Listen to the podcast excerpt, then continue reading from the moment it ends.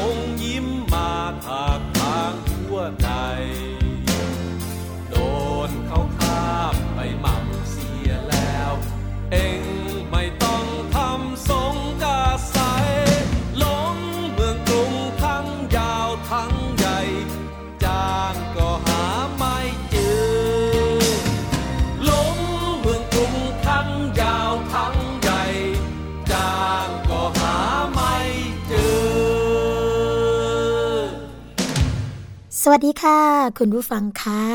เป็นยังไงกันบ้างคะในช่วงของฝนตกแบบนี้อากาศดีๆ แบบนี้นะคะ ลืมสัญญากันแล้วหรือยังที่เราจะมาพบกับรายการภูมิคุ้มกันรายการเพื่อผู้บริโภคค่ะ วันนี้นะคะเราพบกันในวันพุธที่ 20 กรกฎาคม 2559 กับสวนีฉ่ำเฉลียวนะคะ ฟังและดาวน์โหลดรายการได้ค่ะ ไม่ว่าจะเป็นฟังสดหรือว่าฟังย้อนหลังนะคะ ทาง thaipbsonline.net และ www.thaipbsradio.com นะคะ มีอยู่ 2 เว็บไซต์ด้วยกันค่ะ เราฟังกันติดตามกันนะคะ ทุกวันจันทร์ถึงวันศุกร์ค่ะ เวลา 11 นาฬิกาถึง 12 นาฬิกานะคะ แอปพลิเคชันค่ะ ของไทย PBS นะคะ เข้าไปดาวน์โหลดกันได้ ไม่ว่าจะเป็นระบบ iOS หรือว่าจะเป็นระบบ Android นะคะสำหรับโทรศัพท์ที่ใช้ระบบ iOS ค่ะ เราสามารถฟังย้อนหลังนะคะ ทางแอปพลิเคชัน Podcast ค่ะ กดไลค์กันได้ที่หน้าแฟนเพจนะคะ ทาง www facebook.com/thaipbsradiofan ค่ะ หรือว่าจะโทรมานะคะ เพื่อที่จะพูดคุยกันได้เลย ทั้งหมายเลขโทรศัพท์ 027902666 นะคะ มีเรื่องราวดีๆ ที่อยากจะแบ่งปันกัน หรือว่ามีข้อเสนอแนะนะคะว่าอยากจะ ให้เรานำเสนอประเด็นเกี่ยวกับอะไรอย่างไรนะคะ ก็โทรกันมาย้ำกันอีกทีค่ะ 027902666 นะคะ และขอสวัสดีสถานีวิทยุชุมชนที่เชื่อมโยงสัญญาณกับเราค่ะ สวัสดีไปยังสถานีวิทยุชุมชนคนหนองยาไซจังหวัดสุพรรณบุรี FM 107.5เมกะเฮิรตสถานีวิทยุชุมชนปฐมสาคร FM 106.25เมกะเฮิรตสถานีวิทยุชุมชนคนเมืองลี้จังหวัดลำพูน FM 103.75เมกะเฮิรตสถานีวิทยุชุมชนวัดโพบลังจังหวัดราชบุรีค่ะ FM 103.75เมกะเฮิรตสถานีวิทยุเทศบาลทุ่งหัวช้างจังหวัดลำพูน FM 106.25เมกะเฮิรตและสวัสดีไปยังสถานีวิทยุชุมชนคนเขาวง จังหวัดกาลสินค่ะ FM 89.5เมกะเฮิรตซ์นะคะสำหรับช่วงที่ 2 ของรายการนี้ประชาสัมพันธ์กันไว้ก่อนเลยสำหรับคนที่ ทันสมัยนี่นะคะสำหรับคนที่ยุคดิจิตอลตอนนี้ค่ะ พลาดไม่ได้เลยกับข้อมูลความสำคัญที่เราเรียกกันว่า Big Data ค่ะ หรือว่าข้อมูลขนาดใหญ่ในยุค Digital Economy นะคะว่ามีความสำคัญเกี่ยวข้องอย่างไร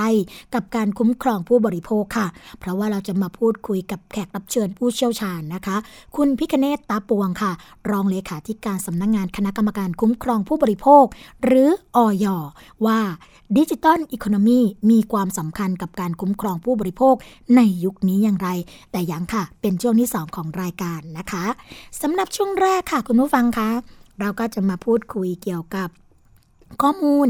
ที่เป็นประโยชน์นะคะ โดยเฉพาะเรื่องของการที่กรมการค้าภายในกระทรวงพาณิชย์ค่ะ ตอนนี้เดินหน้าขยายเครือข่ายร้านฉลาดซื้อนะคะ ประหยัดใช้ครอบคลุมทั่วประเทศแล้วค่ะ ตอนนี้นะคะ คุณผ่องพันธ์เจียรวิริยพันธ์ค่ะ อธิบดีกรมพัฒนาธุรกิจการค้าก็เปิดเผยนะคะว่า ตามที่กระทรวงพาณิชย์ได้มีนโยบาย ส่งเสริมและให้ความรู้แก่ประชาชน ให้สามารถเลือกซื้อสินค้าที่มีราคาและคุณภาพเหมาะสมกับรายได้ของสถานะตนเองนะคะ ก็เลือกร้านค้าที่เหมาะสม แล้วก็ลดการใช้จ่ายที่ฟุ่มเฟือย เกินความจำเป็น เพื่อลดค่าครองชีพได้อย่างเป็นรูปธรรมนะคะผ่านโครงการฉลาดซื้อประหยัดใช้ค่ะ โดยมอบให้กรมพัฒนาธุรกิจการค้านะคะดำเนินภารกิจคู่ขนานไปด้วย ก็คือกิจกรรมร้านฉลาดซื้อประหยัดใช้ค่ะคุณผู้ฟัง พร้อมทั้งคัดเลือกนะคะ เป็นร้านค้าทรง ร้านค้าปลีกทั่วประเทศ เพื่อเข้าสู่กระบวนการพัฒนาแล้วก็ส่งเสริมธุรกิจตามโครงการ ทั้งนี้นะคะคุณผู้ฟังคะ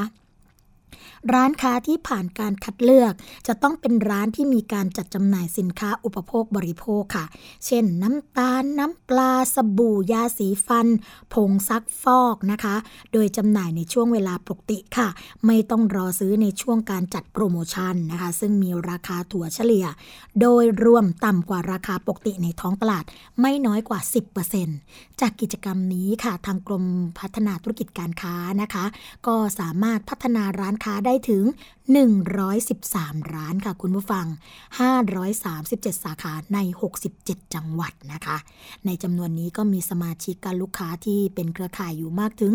30,000 รายด้วยกัน ก็แบ่งเป็นภาคเหนือนะคะ 26 ราย 75 สาขา 15 จังหวัดค่ะ ภาคตะวันออกเฉียงเหนือนะคะ 33 ราย 228 สาขา 17 จังหวัด ภาคกลาง 37 ราย 115 สาขา 23 จังหวัด และภาคใต้ค่ะ 17 ราย 119 สาขา 12 จังหวัดนะคะ โดยทางกรมพัฒนาธุรกิจการค้าก็จะมีการติดตามราคา การจำหน่ายของร้านค้า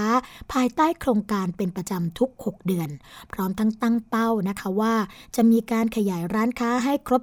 77ประเทศ เออ ขออภัยค่ะ 77 จังหวัดทั่วประเทศนะคะ ภายในปีนี้ค่ะ ทั้งนี้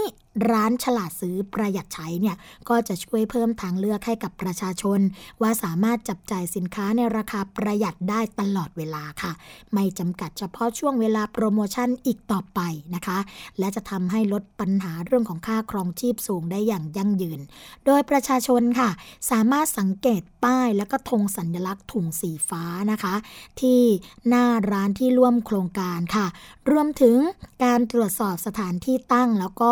รรายชื่อร้านค้าที่ได้แอปพลิเคชันลายแทงของถูกด้วยตัวเองได้อีกทางหนึ่งด้วยนะคะ นอกจากนี้ค่ะคุณผู้ฟังคะทางกรมพัฒนาธุรกิจการค้าเนี่ยก็ยังมีอีกหนึ่งกิจกรรมที่ช่วยส่งเสริมร้านค้าส่ง แล้วก็ร้านค้าปลีกเนี่ยให้สามารถดำเนินธุรกิจได้อย่างแข็งแรง ภายใต้การแข่งขันที่รุนแรงมากขึ้นนะคะ โดยการจัดกิจกรรมค่ะ ที่เรียกว่า ค้าส่งรวมใจโชว์หวยไทยคู่สังคมนะคะ ก็มีการกำหนดจัด ปีละ 2 ครั้งค่ะ แล้วก็ได้ดำเนินการไปแล้วจำนวน 8 ครั้งตั้งแต่ปี 2556 จนถึงปัจจุบันก็สร้างมูลค่านะคะ เรื่องของการซื้อขายได้มากถึง 3,664 ล้านบาทค่ะสำหรับรูปแบบนะคะ เรื่องของการจัดกิจกรรมกลมเนี่ยก็ได้รับความร่วมมือจากสมาคมค้าส่งค้าปลีก ผู้ผลิต ผู้แทนจำหน่าย แล้วก็ร้านค้าส่งทั่วประเทศ ก็จะร่วมกันจัดกิจกรรมส่งเสริมการขาย การจำหน่ายสินค้าราคาพิเศษพร้อมกันทั่วประเทศค่ะ อย่างไรก็ดีนะคะ คุณผู้ฟังในปีนี้ค่ะ เขาก็จะมีกิจกรรมในครั้งที่8อ่าซึ่งได้จัดไปแล้วนะคะในวันที่ 25 ถึง 31 พฤษภาคมที่ผ่านมา โดยได้รับความร่วมมือจากร้านค้าส่งจำนวน 65 ร้าน แล้วก็ร้านค้าปลีกนะคะจำนวน 5,325 ราย ก็พร้อมใจกันสมัครเข้าร่วมกิจกรรม แล้วก็ลดราคาสินค้าเป็นอย่างดีสำหรับกิจกรรมในครั้งที่ 9 ค่ะ ก็จะมีกำหนดนะคะเรื่องของการจัดงานระหว่างเดือน กันยายนถึงตุลาคม 2559 นี้ ก็คาดว่านะคะการดำเนินกิจกรรมอย่างต่อเนื่อง จะช่วยให้ร้านค้าส่งค้าปลีกเนี่ยได้พัฒนาปรับตัวอยู่ตลอดเวลาค่ะ พร้อมยังสามารถเชื่อมโยงกับเครือข่ายธุรกิจ ให้เกิดการเกื้อกูลกันนะคะ เรื่องของการค้าขายซึ่งกันและกันอย่างเป็นระบบ แล้วก็ในภาพรวมเนี่ยก็จะช่วยกระตุ้นเศรษฐกิจภายในประเทศ ให้เกิดการหมุนเวียนมีสภาพคล่องที่ดีขึ้นนะคะนอกจากนี้ค่ะ ยังช่วยลดค่าครองชีพให้กับผู้บริโภคนะคะ ได้ตลอดระยะเวลาที่ยาวนานต่อไป อันนี้ก็จะเป็นข้อมูลนะที่ถือว่าเป็นประโยชน์ในเรื่องของการคุ้มครองผู้บริโภคพอสมควร เนื่องจากว่าในยุคนี้ค่ะคุณผู้ฟังอะไรก็ต้องประหยัด ประหยัดได้สัก 10% 20%เนี่ยก็ถือว่ามีเงินเก็บมากขึ้นแล้วนะคะร้อยหนึ่งถ้าเกิดประหยัดได้ 10 บาท ก็ถือว่าถ้าเกิด 10 ครั้งนี้ก็ร้อยหนึ่งแล้วนะคะคุณผู้ฟังคะก็ติดตามกันนะคะว่ากิจกรรมเหล่านี้เนี่ยจะจัดขึ้นในช่วงเดือนกันยายนถึงตุลาคมเป็นช่วงวันไหนอย่างไรค่ะ อีกเรื่องหนึ่งค่ะคุณผู้ฟังคะเป็นข้อมูลที่ทางสำนักงานคณะกรรมการคุ้มครองผู้บริโภค ก็ออกมาเตือนเกี่ยวกับเรื่องของไม้ตียุงไฟฟ้าค่ะว่า สินค้าตัวนี้เนี่ยจะต้องมีการแสดงฉลากนะคะเขาบอกว่ายุงเนี่ยร้ายกว่าเสือค่ะ สำนวนนี้ก็คงจะจริง เพราะว่ายุงนะนอกจากจะสร้างความรำคาญให้กับเราแล้วเนี่ยซ้ำร้ายก็ยังเป็นพาหะแพร่เชื้อโรคด้วยคุณผู้ฟัง เกิดความเจ็บป่วยให้กับเรามากมายนะคะ บวกกับบ้านเราเนี่ยเป็นเขตร้อนค่ะ จึงเหมาะกับการเจริญเติบโตของพวกยุงยุงทั้งหลายนะคะเขาก็เลยคิดขนเรื่องของอุปกรณ์ป้องกัน แล้วก็การกำจัดยุง ซึ่งหนึ่งในนั้นก็คือไม้ตียุงไฟฟ้านั่นเองนะคะแล้วก็เราก็สามารถซื้อได้ง่าย จากการตรวจสอบของสำนักงงานคณะกรรมการคุ้มครองผู้บริโภคหรือว่าสคบโดยกองคุ้มครองผู้บริโภคด้านฉลากนะคะ ก็พบว่าผลิตภัณฑ์ไม้ตียุงไฟฟ้าเนี่ยไม่มีรายละเอียดที่เพียงพอในการนำไปใช้งานค่ะ ซึ่งอาจก่อให้เกิดอันตรายต่อผู้ใช้นะคะ โดยเฉพาะเด็กแล้วก็การใช้ที่ไม่ถูกวิธีค่ะ อาจทำให้เกิดความเสียหายเรื่องของทรัพย์สินได้ ดังนั้นนะคะเพื่อเป็นการคุ้มครองผู้บริโภค ให้ได้รับความปลอดภัยจากการใช้สินค้า ทางคณะกรรมการว่าด้วยฉลากจึงได้ออกประกาศ ให้ผลิตภัณฑ์ไม้ตียุงไฟฟ้า เป็นสินค้าที่ควบคุมฉลากค่ะ ก็เลยประกาศนะคะจากคณะกรรมการว่าด้วยฉลากฉบับที่ 30 18พุทธศักราช 2559 ค่ะ เรื่องให้ผลิตภัณฑ์ไม้ตียุงไฟฟ้าเป็นสินค้าที่ควบคุมฉลากนะคะเขาบอกว่าจะต้องมีการระบุรายละเอียดไว้ที่ฉลากของสินค้าตามที่กฎหมายกำหนดค่ะ เพื่อจะเป็นประโยชน์กับผู้บริโภคนะคะว่าจะได้ทราบถึงข้อเท็จจริง ในสาระสำคัญเกี่ยวกับสินค้า โดยประกาศของคณะกรรมการว่าด้วยเรื่องฉลากค่ะ ก็ได้กำหนดให้ผลิตภัณฑ์ไม้ตียุงไฟฟ้านะคะ จะต้องระบุรายละเอียด ข้อคำแนะนำในการใช้งานนะคะ อย่างน้อยก็ต้องระบุว่า ควรทำความสะอาดด้วยแปรงแห้ง และห้ามล้างด้วยน้ำนะคะแล้วก็มีคำเตือน อย่างน้อยที่สุดก็ต้องระบุว่า ต้องเก็บให้พ้นมือเด็กขณะชาร์จแบตเตอรี่ ต้องวางห่างจากสิ่งที่ติดไฟได้ง่าย และห้ามใช้ใกล้วัตถุไวไฟ ซึ่งข้อความนะคะคุณผู้ฟังก็จะเป็นคำเตือนที่ใช้ตัวอักษรเนี่ยขนาดไม่ต่ำกว่า 3มิลิเมตรสีของตัวอักษรต้องมีสีที่ต่างจากพื้นผิวของผลิตภัณฑ์ค่ะ ในลักษณะคงทนถาวรนะคะ และผลิตภัณฑ์เนี่ยก็จะต้องมีผู้ที่สามารถมองเห็นได้อย่างง่าย แล้วก็อ่านได้อย่างชัดเจนนะคะ อาจจะเป็นตัวหนังสือสีแดงบนพื้นสีขาวแบบนี้เนี่ยก็สามารถที่จะอ่านได้ชัดและมองเห็นได้ง่ายด้วยนะคะ ผู้ประกอบธุรกิจค่ะคุณผู้ฟังก็ต้องจัดทำฉลากตามที่กฎหมายกำหนด หากไม่จัดทำฉลากนะคะเขาบอกว่า ผู้ขายนี่มีโทษจำคุกไม่เกิน 6 เดือน หรือปรับไม่เกิน 50,000 บาท หรือทั้งจำทั้งปรับนะคะ ส่วนผู้ผลิตเพื่อขายค่ะ ผู้สั่งหรือนำเข้ามาเพื่อขาย ก็จะมีโทษจำคุกไม่เกิน 1 ปี หรือปรับไม่เกิน 1 0 0 0 0แสนบาท หรือทั้งจำทั้งปรับนะคะ ไม่เฉพาะแค่ผู้ที่ผลิตและ ขายหรือนำเข้านะ ผู้ขายก็มีโทษด้วยนะคุณผู้ฟัง ผู้บริโภคค่ะ เมื่อต้องซื้อหรือใช้ผลิตภัณฑ์ไม้ตียุงไฟฟ้า ก็ควรจะอ่านฉลากแล้วก็ปฏิบัติตามที่ฉลากระบุไว้นะคะ เพื่อที่จะได้ระมัดระวังแล้วก็ทำให้เกิดความปลอดภัยต่อตัวผู้บริโภคเองค่ะ เขาจึงได้บอกนะคะว่า อ่านฉลากก่อนซื้อได้ประโยชน์ก่อนใช้ค่ะคุณผู้ฟังคะ ส่วนในเรื่องที่นะคะอาจจะเป็นประโยชน์อีกเหมือนกัน ก็คือเรื่องที่ออกมาเตือนนะคะว่าการเฝ้าระวังอันตรายที่อาจเกิดขึ้นจากตู้ ATM ค่ะ เพราะว่านอกจาก จะเป็นเรื่องของการก่ออาชญากรรม โดยใช้เทคโนโลยี แล้วก็นวัตกรรมใหม่ๆนะคะที่เป็นภัยต่อสังคมอย่างมาก ก็ทำให้เกิดความเสียหายด้านทรัพย์สินต่อประชาชนด้วย เพราะว่าล่าสุดนะคุณผู้ฟังก็มีข่าวค่ะเกี่ยวกับเรื่องของการคัดลอกข้อมูลอิเล็กทรอนิกส์จากบัตร ATM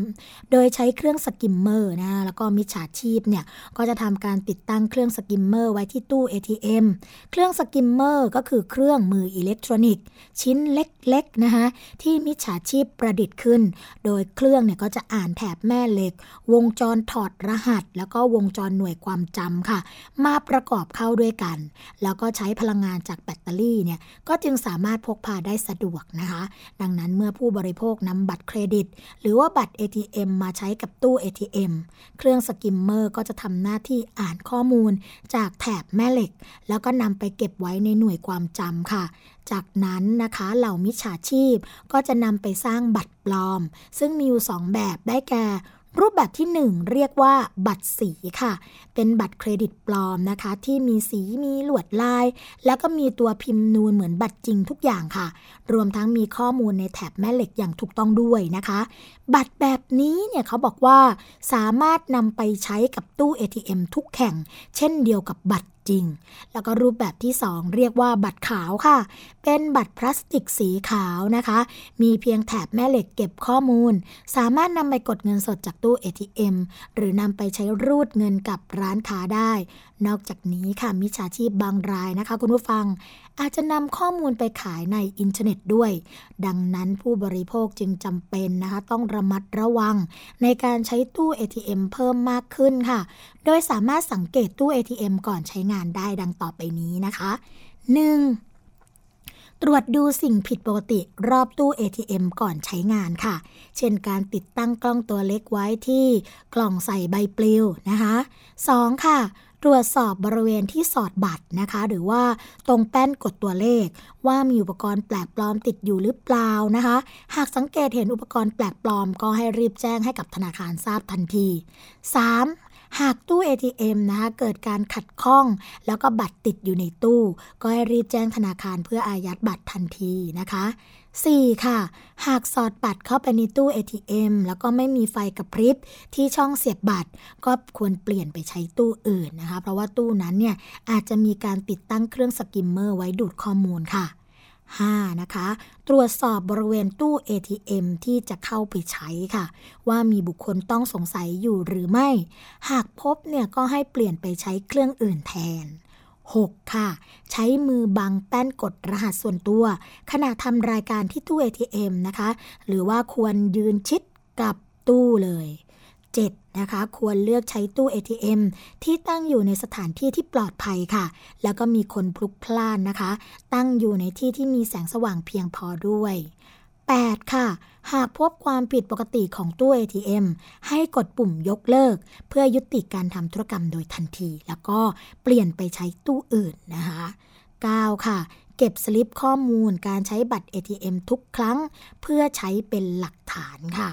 10. นะคะ หลีกเลี่ยงการใช้รหัสบัตร ATM ที่คาดเดาง่าย เช่น เลขตอง เลขสวย เลขที่เรียงกัน เลขวันเกิด เลขทะเบียนรถอายุ ควรตั้งรหัสให้เดายากนะคะ โดยทั้ง 4 หลักก็ไม่ควรที่จะเลขซ้ำกันด้วย เพื่อให้เกิดการสุ่มหมายเลขรหัสบัตรทำได้ยากขึ้นค่ะ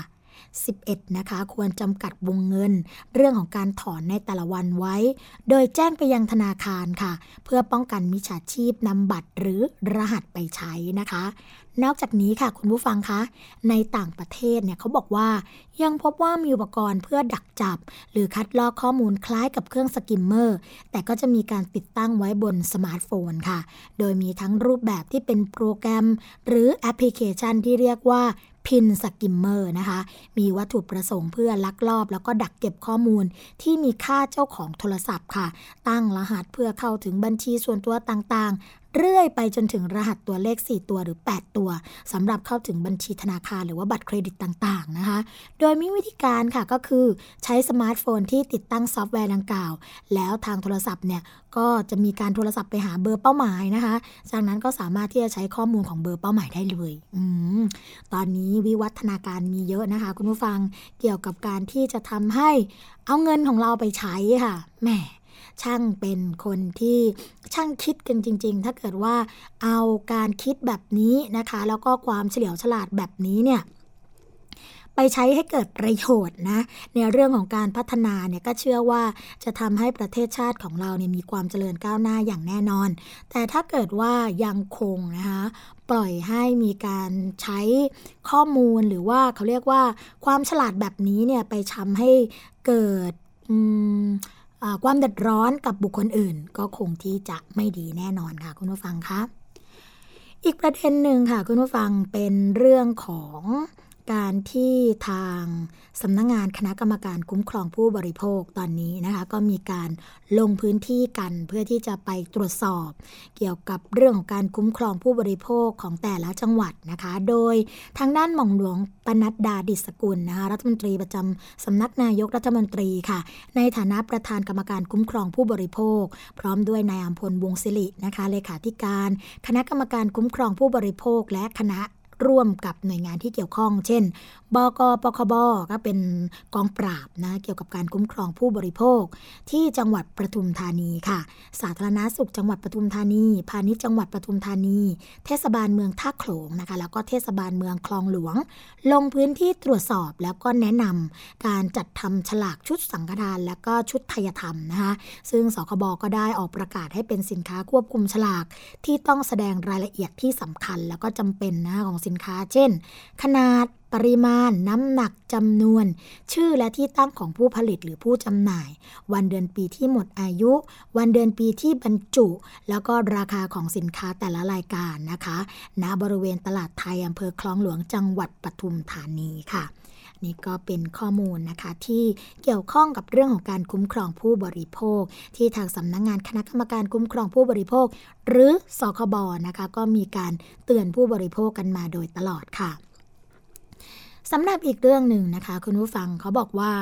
ยุคติดจอจ้องมือถือเกินพอดี รู้ไว้ใช่ว่าต้นเหตุสายตาสั้น จริงๆแล้วนะคะ ทีนี้ในเรื่องของการที่เราอยู่ในยุคดิจิตอลแบบนี้เนี่ย ก็เป็นสิ่งที่ทันสมัยดี แต่ว่าบางทีแล้วก็อาจจะต้องหันมาพูดคุยกับคนรอบข้างบ้างนะคะ ก็จะทำให้มองเห็นอะไรอะไรได้ชัดเจนยิ่งขึ้น อย่าจ้องจดจ่อติดจอมากเกินไปค่ะ บางครั้งนะคะ เรื่องใกล้ตัวหลายคนก็กลับมองข้าม แล้วก็คิดว่าไม่เกิดอันตราย ถ้าจะพูดถึงเรื่องดวงตาที่เป็นอวัยวะสำคัญต้นๆนะคะ เพราะว่าการมองเห็นเนี่ยก็คือเป็นสิ่งสำคัญมาก ถ้าเกิดชีวิตเราสูญเสียการมองเห็นไปก็คือ ครึ่งชีวิตได้สูญหายไปแล้วนะคะยิ่งในยุคไอทีเข้ามามีบทบาท ในชีวิตประจำวันเนี่ยอุปกรณ์ติดต่อสื่อสารอย่างสมาร์ทโฟน แท็บเล็ตหรือว่าคอมพิวเตอร์แทบจะกลายเป็นสิ่งที่หลายคนพกติดตัวไว้ไม่ห่างนะคะโดยเฉพาะยุคที่เป็นสังคมก้มหน้าต่างคนก็จดจ่ออยู่กับหน้าจอสี่เหลี่ยมอย่างไม่สนใจใคร นี่แหละค่ะ ก็จะทำให้เกิดสายตาล้าแบบเรื้อรังค่ะ เหตุผลนะก็คือว่าความถี่ในการกระพริบตาลดลง แล้วก็มีแสง UV แสงสีฟ้าที่สะท้อนออกมาจากหน้าจอก็สามารถทำลายดวงตาให้ผิดปกติได้ ส่วนใครนะคะที่ชอบจ้องหน้าจอเล็กๆ ประกอบกับแสงสว่างอาจจะมีไม่เพียงพอ หรือแม้แต่แสงสว่างภายนอกเข้ามาประทาหน้าจอ แล้วก็สะท้อนเข้าตาผู้ใช้ ก็ล้วนแต่ส่งผลให้ตาแห้งแล้วก็แสบนะเกิดปัญหาเรื่องของความยืดหยุ่นของเลน จนกล้ามเนื้อตาเนี่ยเป็นตะคริว อย่างที่หลาย ๆ คนเคยเป็น แต่อาจจะไม่รู้สึกตัวนะคะ ทางเลือกในการแก้ไขปัญหาก็มีหลากหลายวิธี เช่น ใส่แว่นสายตาใส่คอนแทคเลนส์หรืออีกวิธีหนึ่งที่นับว่ามีความทันสมัยในปัจจุบันก็คือ การแก้ไขโดยการผ่าตัดแต่ก่อนที่จะไปถึงตรงนั้นนะคะสำรวจตัวเองกันสักนิดหนึ่งค่ะว่า เป็นอย่างที่คุณหมอบอกหรือเปล่า จ้องจอนานๆ ทั้งแสบทั้งปวดตาก็ระวังกันให้ดี เพราะว่าสายตาสั้นอาจจะกำลังถามหานะคะ อีกอย่างค่ะ การจะไปเรื่องของการห้ามเล่นโทรศัพท์ ก็คงยากทำไม่ได้แน่นอน แต่วิธีที่ดีที่สุดก็คือ ขึ้นอยู่กับใครว่าเป็นห่วงดวงตาของตัวเองขนาดไหน หยุดพักสายตาเพื่อลดปัญหาสายตาล้าเรื้อรังค่ะ เพราะเราไม่รู้ว่าโรคอื่นๆ จะมีตามมาอีกเมื่อไหร่นะคะ ช่วงแรกของรายการภูมิคุ้มกันค่ะ เราพักกันไว้สักครู่หนึ่งนะคะ แล้วเดี๋ยวช่วงที่ 2 มาพูดคุยกับแขกรับเชิญ เกี่ยวกับดิจิตอลอีโคโนมีมีความสำคัญกับการคุ้มครองผู้บริโภคอย่างไรพักกันสักครู่ค่ะ เกราะป้องกันเพื่อการเป็นผู้บริโภคที่ฉลาดซื้อ และฉลาดใช้ ในรายการ ภูมิคุ้มกัน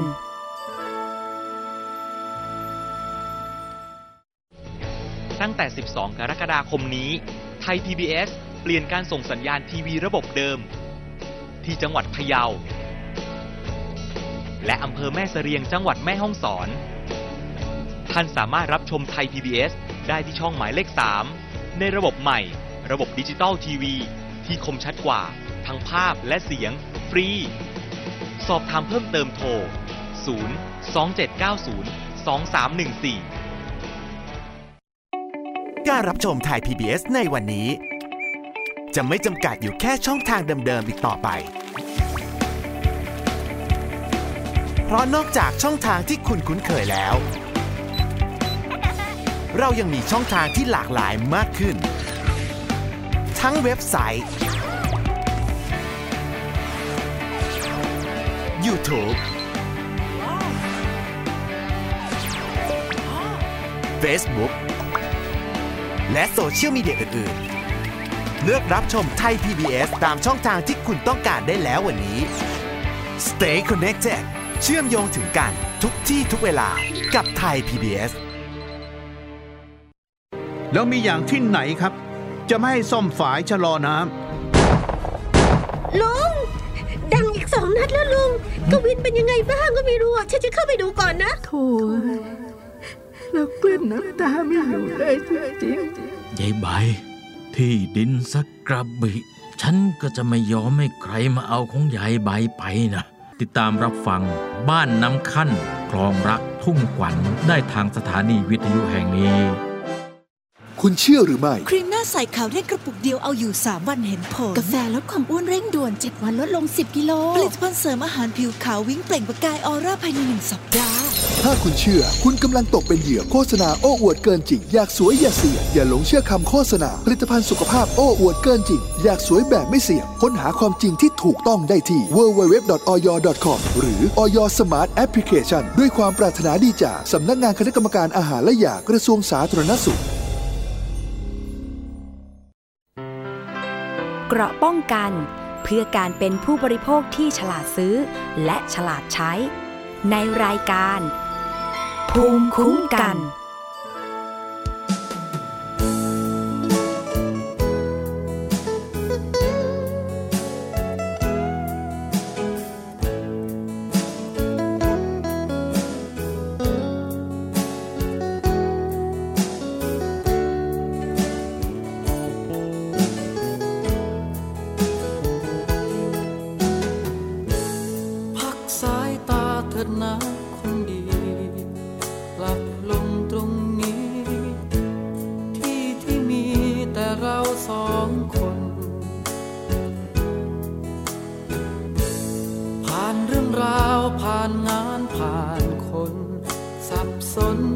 ลายความ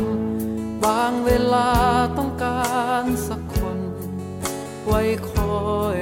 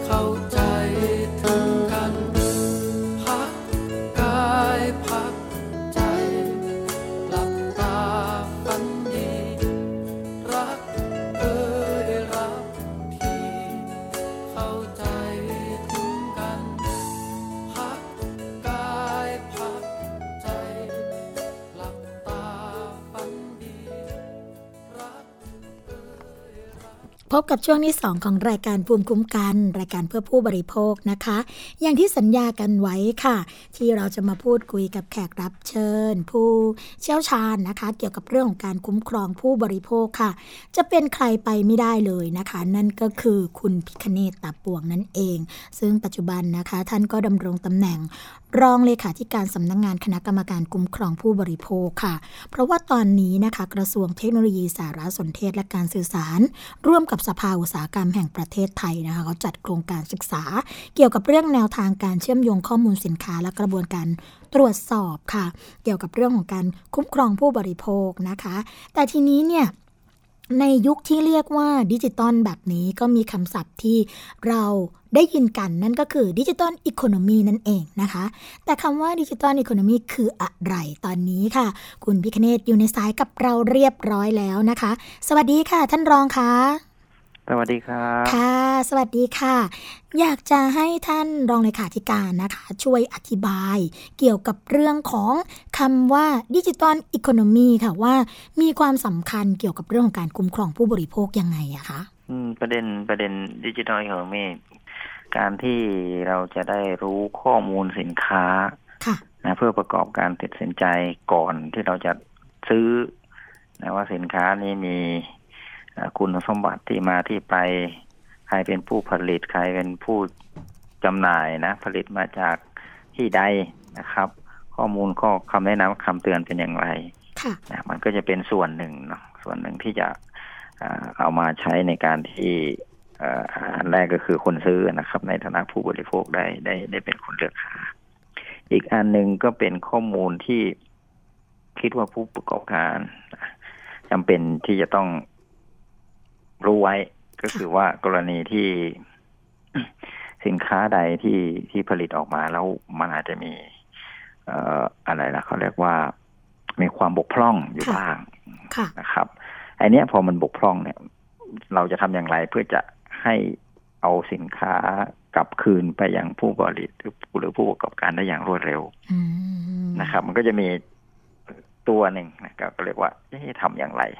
นะเพื่อจะให้กระบวนการที่เขาเรียกว่าเอ่อไปสู่ข้อมูลเนี่ยมันไปสู่สู่การตอบกลับได้รวดเร็วนะครับ ก็คือเอาไปไว้ในในอ่าเขาเรียกว่าไอทีนะฮะค่ะไว้ในระบบทางอิเล็กทรอนิกส์ค่ะซึ่งซึ่งไอตัวตัวตัวเนี้ยนะครับที่ ผมไปร่วมไปร่วมกับทางกระทรวงไอซีทีค่ะ แล้วก็ทางสภาอุตสาหกรรมนะครับอืมค่ะเขาจัดเขาจัดประชุมระดมสมองกันนะครับ ว่าเอ่อกรณีที่จะเป็นอ่าอะไรล่ะเขาว่าดิจิทัลอีโคโนมีเนี่ยค่ะหรือเศรษฐกิจแบบใหม่นะครับค่ะที่อยู่บนพื้นฐานของเทคโนโลยีเนี่ยเราจะทำยังไงอืมก็เขาก็เสวนาเรื่องแนวทางการส่งเสริมและตรวจสอบคุณภาพความปลอดภัยอ๋อ ของสินค้านะครับค่ะซึ่งเขายกสินค้ามันเยอะเนาะมันค่ะเยอะมากมายนะเขาก็เลยยกเรื่องสินค้าที่เกี่ยวข้องกับผลิตภัณฑ์สุขภาพอืออกมาก่อนมค่ะนะครับ ซึ่งซึ่งวันนั้นก็จะมีทางนายแพทย์นัทวุฒิประเสริฐสิริพงศ์อันนี้เป็นรองรองอธิบดีของกรมการแพทย์แผนไทยค่ะและแพทย์ทางเลือกนะครับ มีเภสัชกรสมชายปรีชาธุรกิจนะครับ เป็นท่านเป็นรองเลขาข้ามการอาหารและยาค่ะ แล้วก็มีท่านนาคาทวิชาวัฒน์นะครับ ท่านเป็นประธานกลุ่มอุตสาหกรรมผลิตภัณฑ์เสริมอาหารของสภาอุตสาหกรรมค่ะนะครับ มีท่านนายแพทย์คณัตนะครับอืมคารุรุทธกุลนะครับค่ะเป็นเป็นอนุกรรมการเร่งรัดนโยบายเขตเศรษฐกิจพิเศษนะคัสเตอร์การแพทย์นะครับอ่าที่เป็นที่ปรึกษาโครงการแล้วก็มีผมนะครับ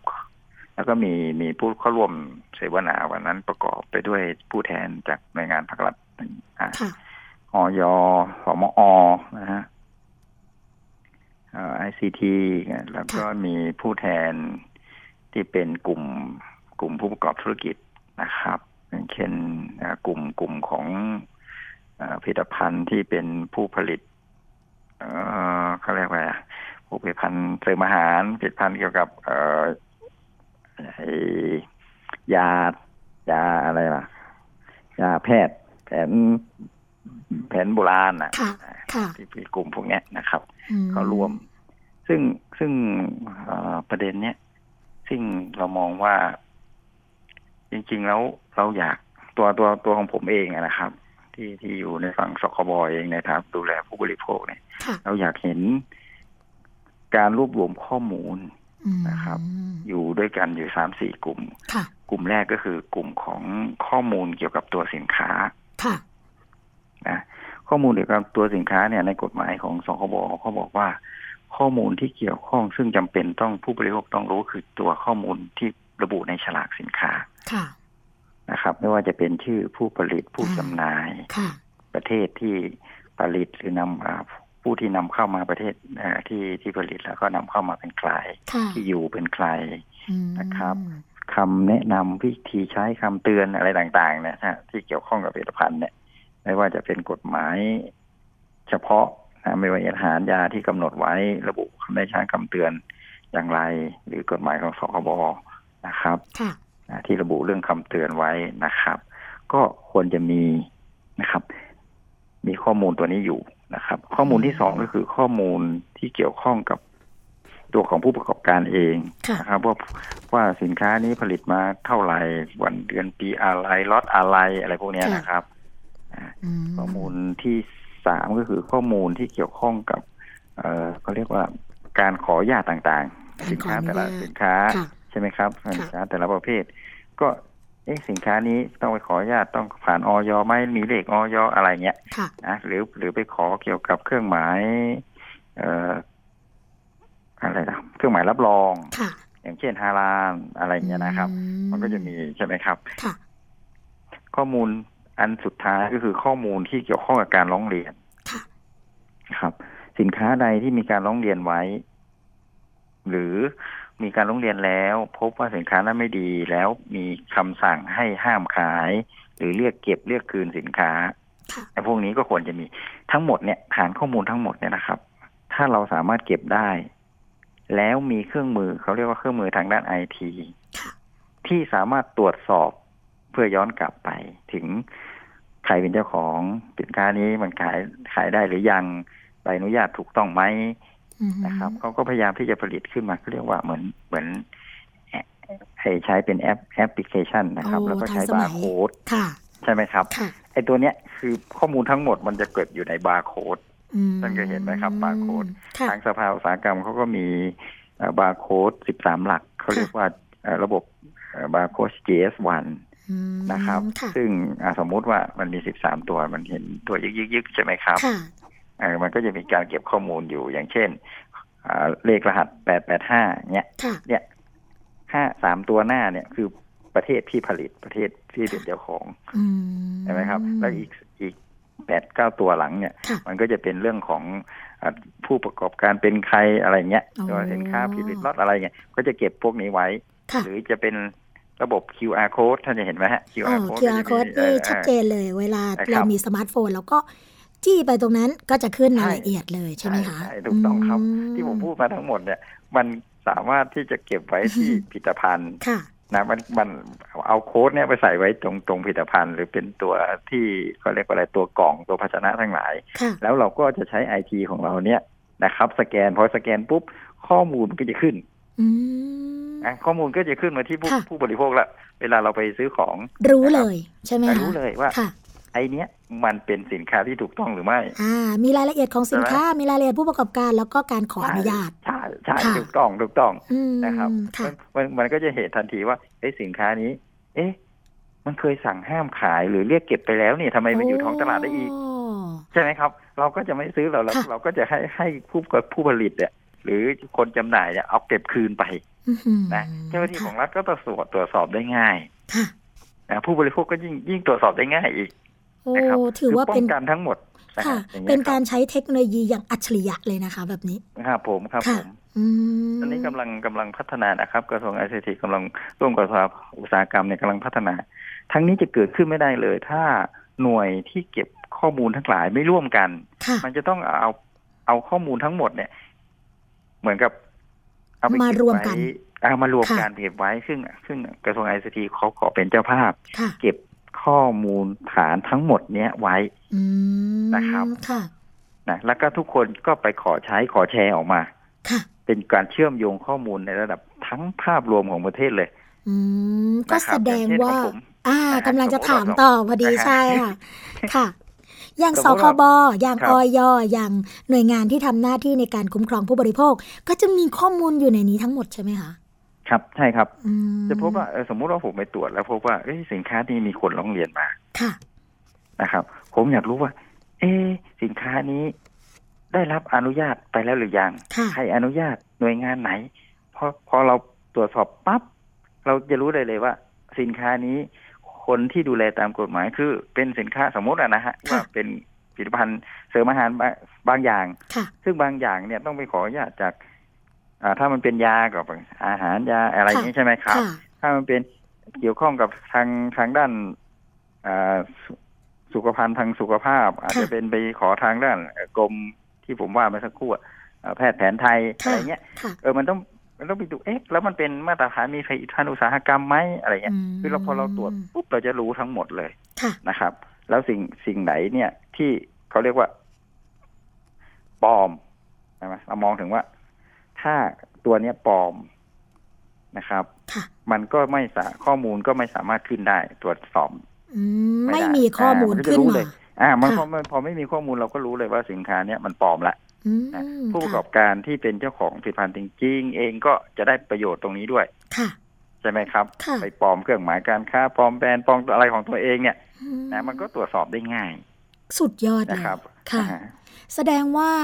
นอกจากจะเป็นแหล่งเรื่องการรวบรวมข้อมูลเป็นคลังความรู้แล้วเนี่ยยังสามารถเตือนภัยเรื่องของสินค้าไม่ปลอดภัย เฝ้าระวังแล้วก็ผิดสูตรสินค้าที่ไม่ปลอดภัยสำหรับผู้บริโภคได้ด้วย ใช่ครับใช่ครับครอบคลุมมากเลยนะคะ ท่านรอง เพราะว่าตอนนี้เนี่ยต้องบอกว่าอยู่ในยุคดิจิตอลกัน แล้วก็ผู้บริโภคเข้าถึงได้ง่ายมาก การขายสินค้าใน Facebook นะคะ ใน Line หรือว่าใน Instagram เนี่ย บางทีผู้บริโภคเห็นว่าอ้าวมีการขายกันได้ มีการโฆษณากันได้แบบนี้ ก็น่าที่จะเป็นสินค้าที่ปลอดภัย หรือบางทีค่ะสินค้าบางตัวเนี่ย ก็การันตีโดยการที่บอกเลขจดแจ้งกับทางสำนักงงานคณะกรรมการอาหารและยาด้วย เพราะฉะนั้นเนี่ยก็ยิ่งเพิ่มความมั่นใจให้กับผู้บริโภค โดยเฉพาะเด็กและกับเยาวชน ก็ไปหลงซื้อมารับประทานจนทำให้เกิดอันตราย ถ้าเกิดว่ามีแอปพลิเคชันตัวนี้ หรือว่ามีการตรวจสอบแบบนี้เนี่ยเชื่อว่าหลายคนน่าจะทำให้เกิดความมั่นใจแล้วก็ปลอดภัยกับชีวิตมากขึ้นนะคะ ครับถูกต้องเลยครับค่ะ พูดถึงเรื่องของสินค้าที่มีขายในอ่าระบบออนไลน์นะคะ ท่านรอง มีการร้องเรียนเข้ามาที่สคบกันเยอะไหมคะ เกี่ยวกับเรื่องของสินค้าที่ขายใน Facebook Instagram หรือว่าในไลน์แล้วก็พบว่ามีปัญหาถูกการเอาพลัดเอาเปรียบละเมิดสิทธิ์กันนะคะ ครับ จริงแล้วมันเอ่อถ้าเทียบกับสินค้าอื่นๆเนอะมันมันก็ยังยัง ยังไม่ยังสู้ไม่ได้นะครับอืมค่ะนะแต่ว่าถ้าพูดถึงถ้านับปีปีย้อนหลังไปเนี่ยค่ะนะการร้องเรียนทางด้านการซื้อสินค้าผ่านออนไลน์ มีเพิ่มสูงขึ้นเรื่อยอืมๆนะครับค่ะสถิตินี้ก็จะมีการร้องเข้ามาในเพิ่มขึ้นเพิ่มขึ้นค่ะอ่าร้องในในสามลักษณะนะครับหนึ่งจ่ายตังค์แล้วไม่ได้รับสินค้าค่ะอันเนี้ย อันนี้เยอะมาก ครับค่ะ อันที่สองก็คือ รับสินค้าแล้วไม่ตรง อ้าวค่ะ ยังไงอ่าไม่ตรงคะไม่ตรงกับที่โฆษณา ไม่ตรงกับที่ระบุไว้ในเฟซไม่ตรงอะไรเงี้ยคนละเรื่องเลยใช่ไหมคะแล้วก็ละเรื่องกันค่ะนะครับ และอันที่สามก็คือเรื่องสินค้าไม่มีคุณภาพอืมนะครับ ที่ได้ออกมามันกลายเป็นว่าไม่ได้มีคุณภาพค่ะบางคนเนี่ยบอกถึงขนาดว่า เอ๊ะจริง ๆ แล้ว มันมีหลายเกรดหรือเปล่าค่ะ เออ คือเหมือนว่าเอ๊ะผลิตสินค้าล็อตหนึ่งเนี่ยอันหนึ่งเนี่ย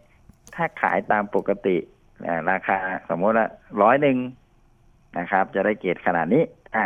เกรดเออะไรเงี้ยนะค่ะเออถ้าขายผ่านนี้เขาเหลือห้าสิบบาท แต่ว่าคือเหมือนเหมือนลดสเปคลงอะอืมคุณสค่ะมบัติมันไม่ได้อะ ค่ะ อะไรเงี้ยเออเพราะว่าเพราะว่าราคามันต่ำเพราะมันต่ำเนี่ยก็ไปลดคุณสมบัติลดอะไรบางอย่างอืมนะซึ่งกระบวนการนี้มันก็ต้องมานั่งตรวจสอบว่าค่ะ ถ้าเป็นสินค้าที่ได้รับอนุญาตผ่าน ผ่านกระบวนการที่ขอได้รับขออนุญาตในการค่ะตรวจสอบคุณสมบัติตรวจสอบสเปคตรวจสอบคุณภาพของมันแล้วเนี่ยค่ะคุณจะไปลดสเปคนั้นไม่ได้นะครับ ต้องเป็นอันนี้ก็ผิดไปตามกฎหมายก็ที่เป็นไปตามนั้นบอกไว้ค่ะใช่ใช่ค่ะใช่อืมนะครับไอ้อันเนี้ยอันเนี้ยตรวจสอบได้ยากได้ยากค่ะนะครับโอ้โหซึ่งกว่ากว่าเราจะรู้มันก็ใช้ไป เอ๊ะทำไมมัน มันมันไม่เห็นผลอะไรอย่างนี้ใช่ไหมครับค่ะอันเนี้ยอันที่ตัวได้ได้ยากเหมือนกันค่ะนะครับแต่ที่สำคัญก็คือเวลาเราซื้อของผ่านกระบวนการทางนี้ค่ะขอขอแนะนำนะครับค่ะว่าเอออย่างน้อยๆเนี่ย ขอให้รู้จักตัวตนอืมนะครับ ตัวตนที่แท้จริงว่าคุณซื้อมาจากใครร้านอะไรค่ะใครเป็นอะไรเงี้ยเป็นเจ้าของตรวจสอบให้ชัดเจนแน่นอนนะครับค่ะถ้าเราซื้อผ่านผ่านกระบวนการในหน้า ผ่านกระบวนการที่ ชื่ออะไรก็หาไม่พบชื่อใช้ชื่อค่ะเล่นชื่ออะไรเงี้ยโอ้ลำบากอย่างนี้นะอคย่ารับไปซื้อเลยดีกว่า ครับค่ะ แนะนำอย่าซื้อเลยนะครับค่ะแนะนำอย่าซื้อเลยอืมนะครับอะเราเราซื้อจากเอ่อเอ่อมาตรฐานของของอะไรล่ะ ช่องทางการตลาดค่ะที่ที่ถูกต้องอย่างเช่น จดทะเบียนไว้ขึ้นทะเบียนไว้กับเอ่อกระทรวงพาณิชย์ค่ะ นะครับเออได้รับอนุญาตแล้ว หรือกรณีที่กระบวนการการทำตลาดแบบตรงในลักษณะของการนำเสนอขายโดยตรงเนี่ยที่ระบุในการสั่งซื้อได้เลยเนี่ยที่เป็นจดกฎหมายขายตรงและตลาดแบบตรงตามที่สคบได้ละใต้ใต้ทะเบียนคือเลขาสคบอนุญาตเนี่ยนะครับ ก็ก็ตรวจสอบได้ขอให้ตรวจสอบในในลักษณะที่ อย่างน้อยก็ขอให้ผู้ประกอบการ แสดงความโปร่งใส แสดงความชัดเจนในการไปยื่นแจ้งจดนะครับ กับราชการนะครับ ระบุว่าเออตัวตนของตัวเองมีแน่แน่แท้นะสถานะตัวเองเป็นยังไงใครเป็นกรรมการผู้ถือหุ้นอะไรเงี้ยคือความชัดเจนสินค้าเป็นยังไงอะไรเขาก็ตรวจสอบเบื้องต้นนะครับ อย่างน้อยๆก็เพื่อจะติดตามคนที่ที่ขายหรือคนที่เป็นผู้ผลิตผู้จำหน่ายนะมาดูแลผู้บริโภคได้ในตอนหลังนะครับ ได้ค่ะ วันนี้นะคะรายการภูมิกันได้ข้อมูลดีๆ มากเลยค่ะ เกี่ยวกับเรื่องของแนวทางการส่งเสริมและการตรวจสอบคุณภาพความปลอดภัยของผลิตภัณฑ์นะคะ โดยเฉพาะเรื่องของผลิตภัณฑ์สุขภาพของไทยนะที่มีการพูดคุยกันไปในยุคของดิจิตอลอีโคโนมีค่ะ จากท่านรองเลขาธิการสำนักงงานคณะกรรมการคุ้มครองผู้บริโภคนะคะ คุณพิคเนตตับปวงค่ะ แล้วหวังว่าโอกาสต่อไปนะคะ คงได้มีโอกาสพูดคุยกับท่านรองอีกครั้งเกี่ยวกับเรื่องรื่องของการคุ้มครองผู้บริโภค โดยเฉพาะที่แย้มพรายออกมาเมื่อสักครู่ค่ะ เกี่ยวกับเรื่องของการตลาดแบบตรงนะคะ หรือว่าการขายตรงนั่นเอง เพราะว่าคุณผู้ฟังหลายคนตอนนี้ก็เงี่ยหูฟังค่ะ เพราะว่าสนใจแล้วก็อยากจะได้ข้อมูลตรงนี้ หวังว่าโอกาสต่อไปเราจะได้มาพูดคุยกันอย่างเข้มข้นเกี่ยวกับเรื่องนี้นะคะ ครับค่ะวันนี้ต้องขอขอบพระคุณค่ะ สวัสดีค่ะ ครับ ขอบคุณครับ สวัสดีครับค่ะ ข้อมูลดีๆนะคะ จากท่านรองเลขาธิการสำนักงงานคณะกรรมการคุ้มครองผู้บริโภคค่ะ คุณพิคเนตตะป่วงนะคะ แล้วก็มาถึงช่วงสุดท้ายของรายการภูมิคุ้มกันกันแล้วค่ะ คุณผู้ฟัง เราพบกันทุกวันจันทร์ถึงวันศุกร์เวลา 11นาฬิกาถึง 12นาฬิกานะคะ วันนี้สวัสดีและรายการภูมิคุ้มกันคงต้องขอลากันไปก่อน พบกันใหม่ในวันต่อไป สวัสดีค่ะ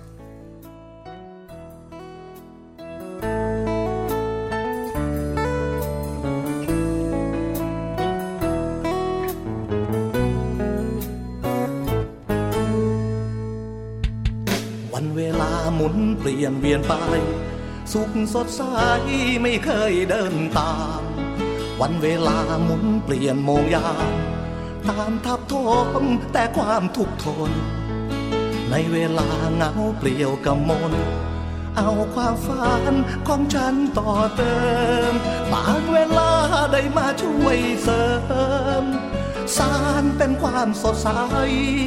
ไม่มากมายให้แค่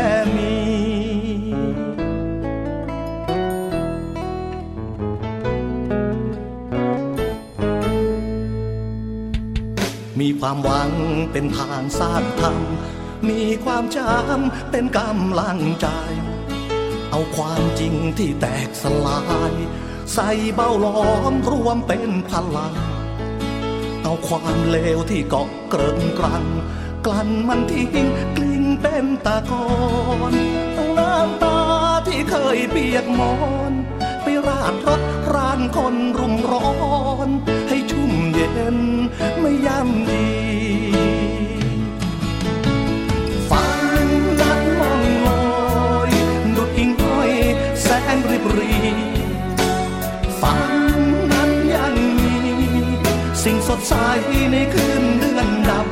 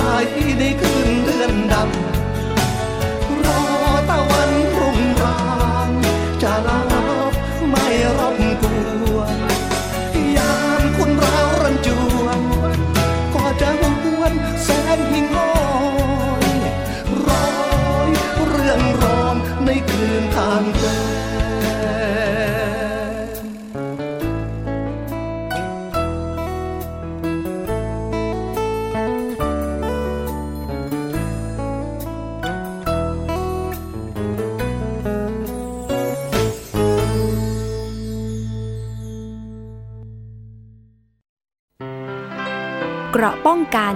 เพื่อการเป็นผู้บริโภคที่ฉลาดซื้อ และฉลาดใช้ ในรายการ ภูมิคุ้มกัน